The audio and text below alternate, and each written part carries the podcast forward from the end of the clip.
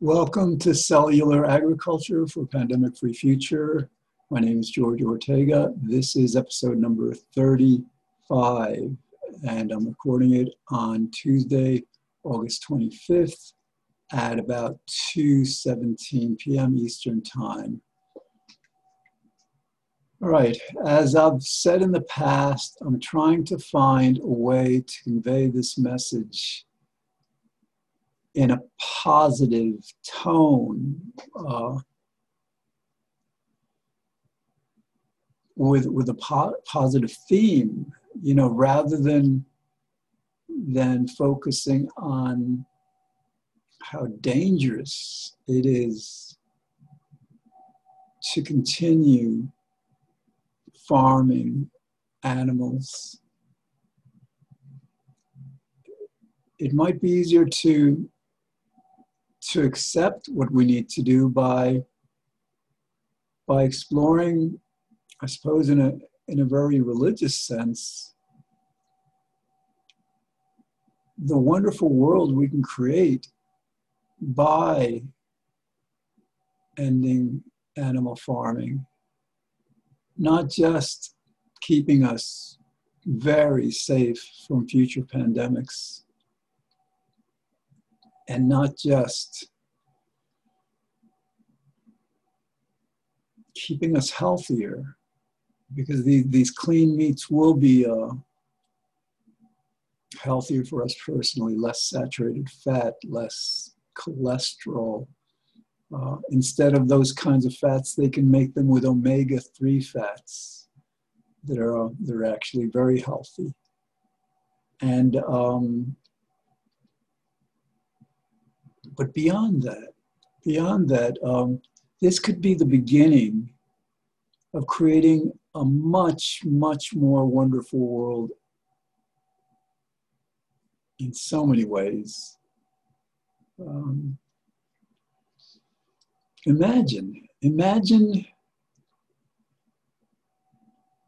if we decide to do this. We, we, we spend $50 billion.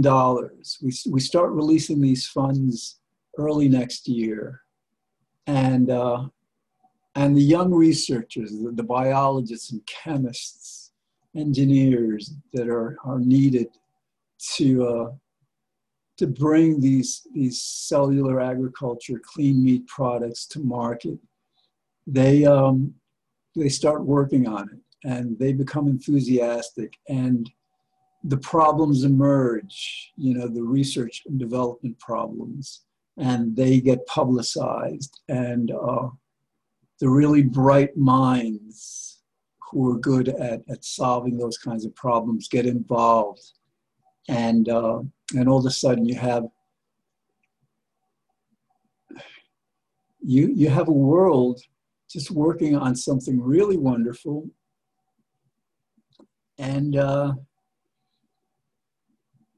and it's the entire world. Uh, it's um, well, initially, initially it'd be the researchers, but you know, if we fast forward to let's say three years from now, when they've solved the research challenges, when when those fifty billion dollars have paid for enough researchers, enough equipment, enough enough resources to, to successfully meet the challenges to actually build these plants, these food processing plants where this clean meat and fish and, and, dairy and eggs will be produced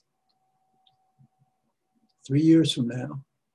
And, and, and we're producing them, them all over the world, not just in the United States, not just in the rich countries, but throughout the world, South America, Africa, Asia, and um, and the entire world is involved in, in, in, this grand endeavor.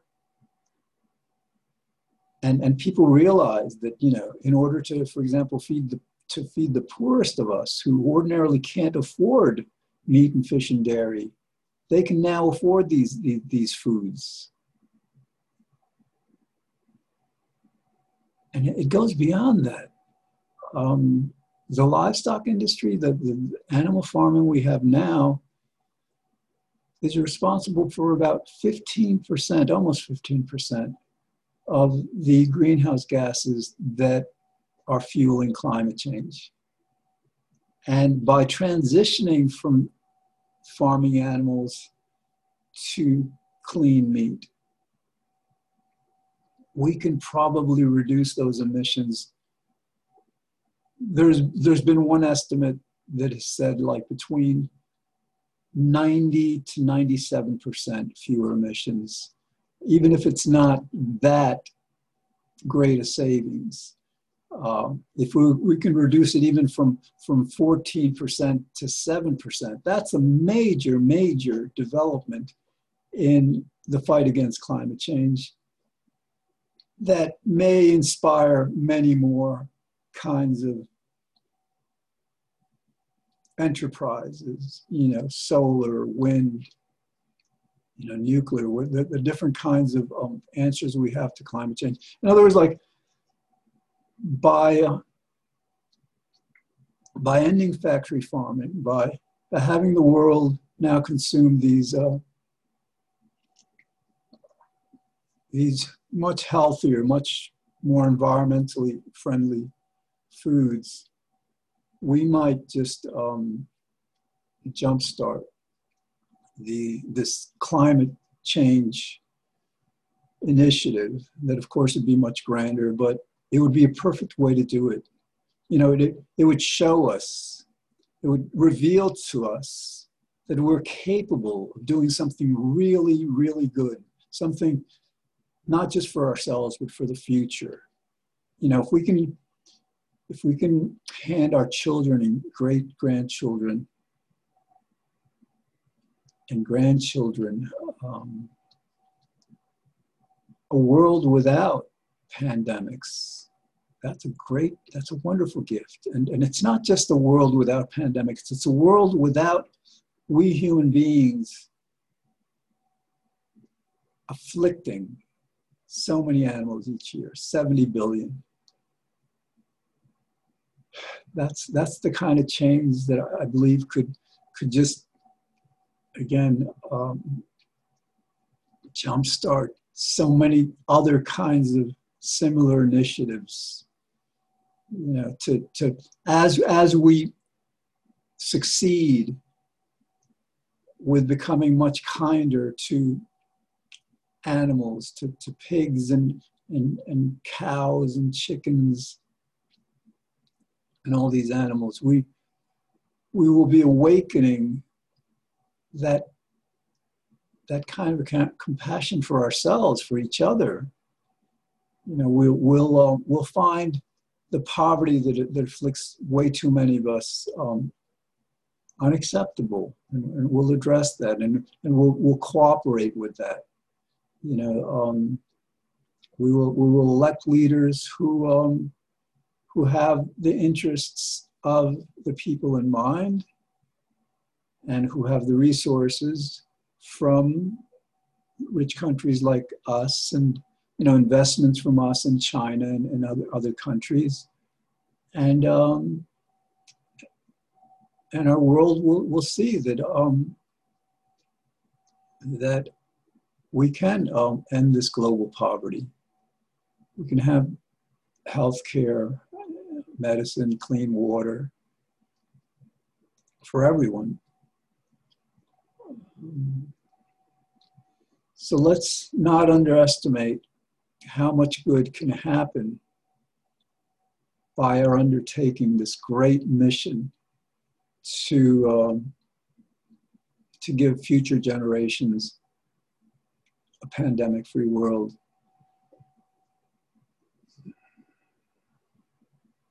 The wonderful thing is that we really don't have a choice in this. Um, in other words, it, it pretty much has to happen because the alternative is, is, is not anything that anyone wants.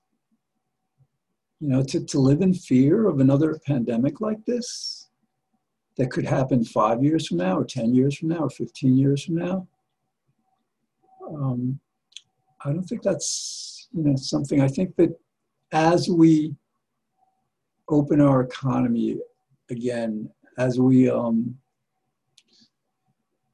as we eventually don't have to wear masks anymore, you know, if we're as we're able to come together and socialize again, you know, go go to each other's houses and congregate, you know, by the hundreds after as we restore that kind of society, that kind of world, we're gonna we're gonna understand how blessed we are to be in this kind of world that, that, that we that we had before this pandemic and that we're having again once this is done. And we will value it so much more strongly, so much more greatly, that we'll see the, the, the powerful logic, the powerful imperative to uh, make this transition, to spend this $50 billion and then get these, these you know, pandemic-free products to market everywhere in the world. It, initially, at, at prices that are comparable to what we pay for meat and fish and dairy now, but eventually, probably, perhaps very soon after, perhaps in four or five years, these products could be much less expensive than the meat and dairy and eggs we buy now. Now, that's how powerful this technology is. And um, that's something to look forward to. That's something to uh, to inspire us to um, to together collectively as a world work on. Um,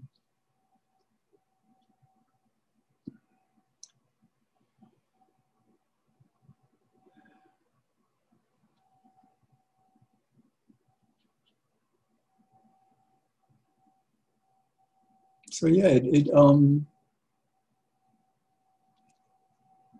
it seems very new. It, it is very new. It's revolutionary. You know, to no longer farm animals, to no longer afflict so many animals and incur God's wrath for such cruelty.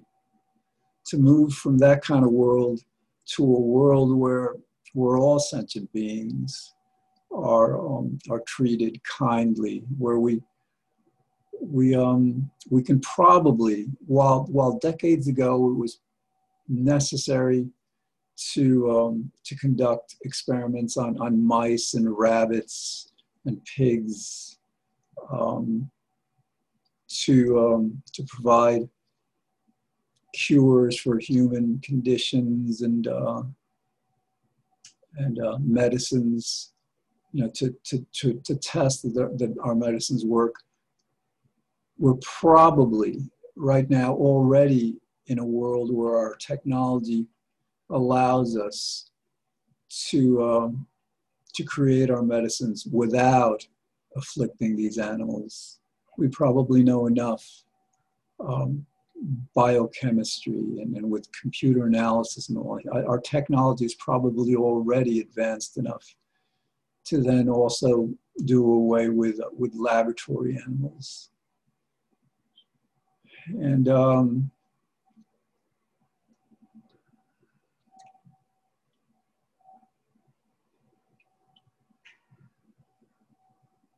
yeah, uh, um, and of course the zoos. You know, the zoos. Um, I suppose some some animals, for example, like our, our domestic cats and dogs, may enjoy the attention of, of, of visitors, of you know, spectators, like I, am perhaps like this, the seals in, in an aquarium. Um, some some animals may enjoy that, um, but we, we can probably we should probably also do away with with the many animals in zoos that um, do away with the practice of of keeping so many animals in zoos and, and cages um, where they're probably not all that content. Um, perhaps, you know, like yeah, just there's some zoos again that that um, that have these um, expansive grounds where uh, where the animals, you know, may actually fare better than in the wild because they're well fed. They don't have predators to um, to worry about. But we we'd, we'd look at that. Um, but it's not just about the animals. Um, in order for us to maintain our civilization for the next decades leading up to 2100, we're going to have to make profound changes related to climate change. We're going to have to um,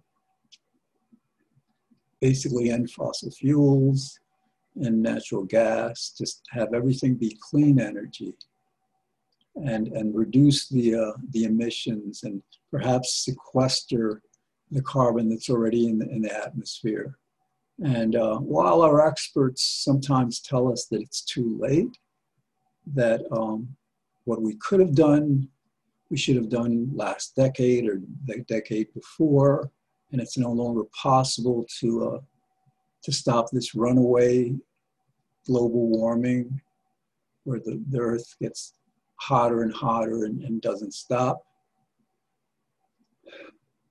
Sometimes these assessments are, are made on a business as usual scenario model where um, they don't account for extraordinary changes to our society, like, for example, transitioning from farming animals to cell cultured meat, and, uh, and thereby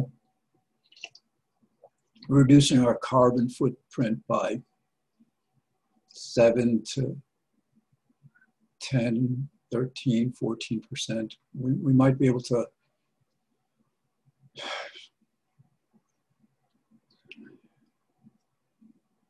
yeah, um,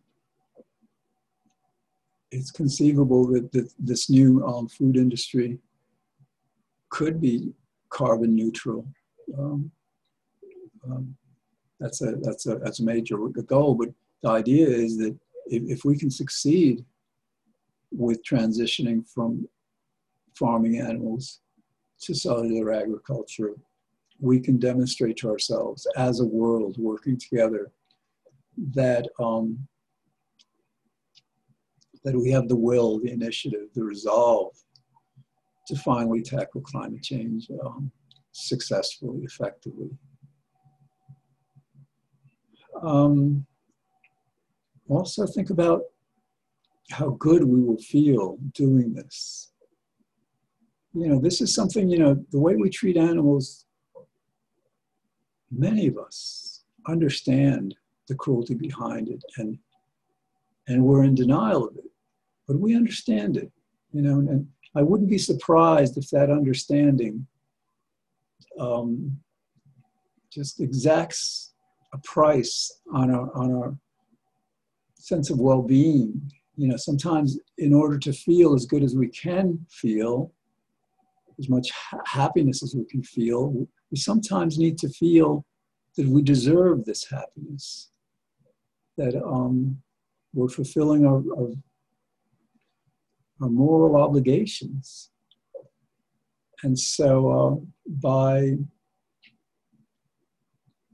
by transcending, by evolving beyond this factory farming system, we can um, we can also um, feel much better about who we are as a species and that can even fuel greater um, greater accomplishments um, emotionally, um, interrelationally. We, we, you know, as a result of our a greater sense of morality and greater happiness, we can um, achieve greater um, social connections, better social connections. So um, that's what uh, that's what we should, um, I believe,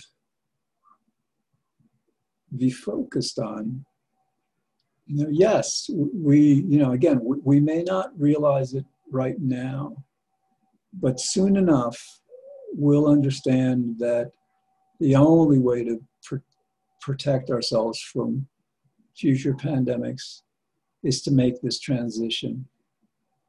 And as soon as that happens, then again, it, it, it, we might two, three years to do all the research to build the factories. You know, um, we have the resources to, to do that. Um, and think about it. Think, you know, this is like this. This would involve the entire world. Um, research being conducted everywhere, uh, construction being constructed, and for example, like right now, you know, we have the the meat has to be shipped, the fish, the dairy, the, it has to be shipped. You know, sometimes like hundreds or perhaps thousands of miles and where you know we can make these plants in every country so that each region is growing their own food. They're not dependent on other regions, other countries for their food. Uh, and and the, the, these, these projects, constructing these, these factories, will create jobs everywhere, not just in the United States. It will put people to work. It will, um, it will expand and strengthen the economies of every country you know, and, and think, think how much less each country will be paying for these food products. You know, think of the savings in, in those terms. Um,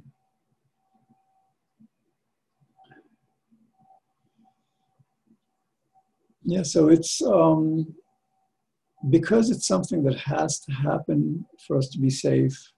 Um, it's something that um, almost assuredly will. Um,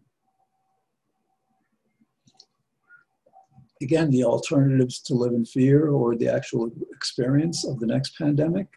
And I think we're too smart to let that happen. I think we value, you know, our world, our society, what we've built, what our ancestors bequeathed to us through their work, through their struggle, often with, through their lives. You know, we've, created a, a wonderful world that needs to be made more wonderful for it to continue, for it to, to be sustained. And so, uh, so that's um, that's what we must do, and uh, and it seems that that's what we will do. I like I like delivering this kind of message. It's harder for some reason for me. I'm not sure why. Um, but it, you know, as I, as I hear myself delivering this message today, it resonates well. Um, and again, this is this is episode number 36, and I'm going to be making a new episode every weekday you know, as long as God allows me, for as long as it takes.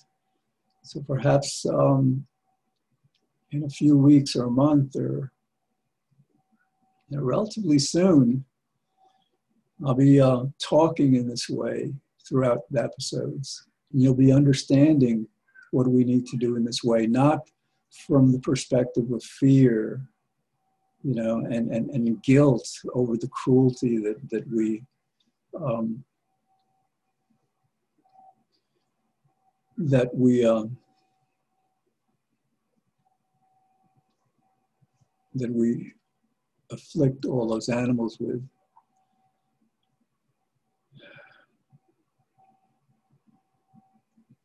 It may be that, that both approaches are necessary.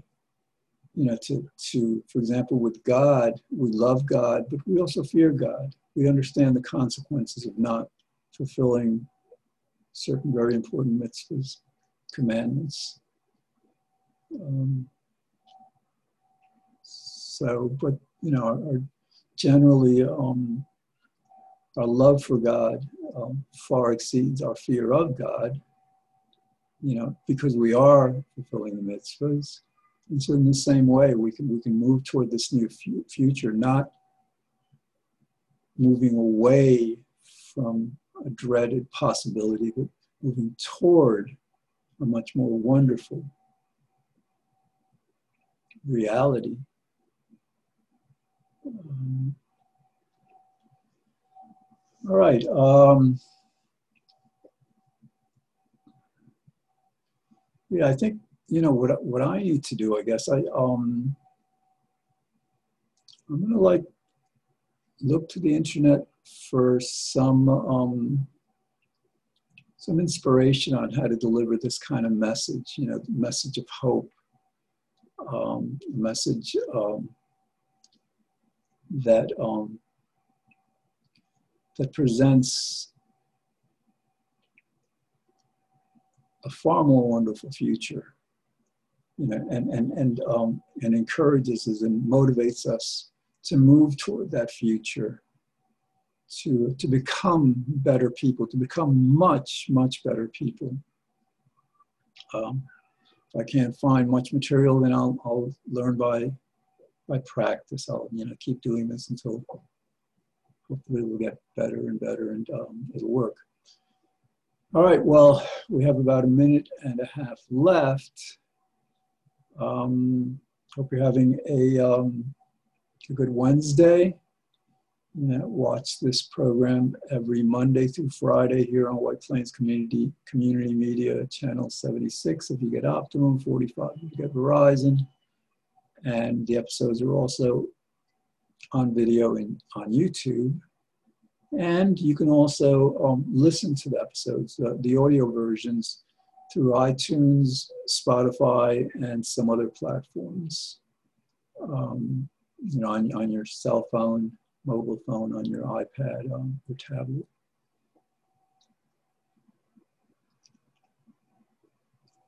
Talk to um, talk to your friends and family and associates about this. Um, try to get them to understand um, you know it's, it's, not a complicated matter that um, you know the likelihood of future pandemics unless we do this is very strong and that's not something we, we want to live with so our only reasonable choice is to make this transition and um, and as more and more people learn about it um, we can do it much, much sooner. All right. Thanks for watching, and I will see you again tomorrow.